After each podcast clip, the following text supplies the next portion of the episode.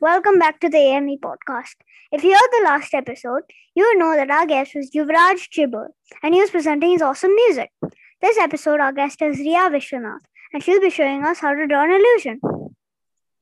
If you want to see a video of Riya doing it, you can click on the link in the description.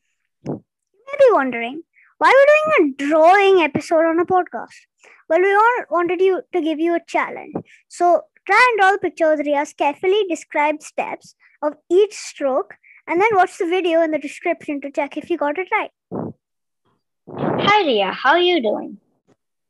Hi Raghav and Lara, I'm good. Thanks for having me on the podcast.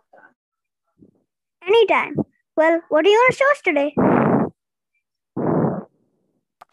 Today I'm here to teach you all how to make an illusion with only an order. It's tough, but if you pay attention, you'll be able to get it. Well, now we should get started. Riya, all on you. Alright, first grab your paper and put your hand on it. Then you can trace it.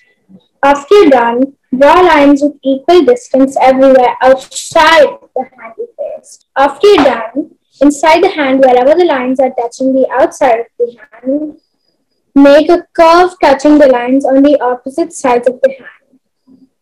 You do understand it. Anyway, after you're done, very lightly shade the inside and outside of the hand. Then with your finger rub so it looks like you didn't screw it up. If you have a blending stamp, you can use that too. After that, you're done.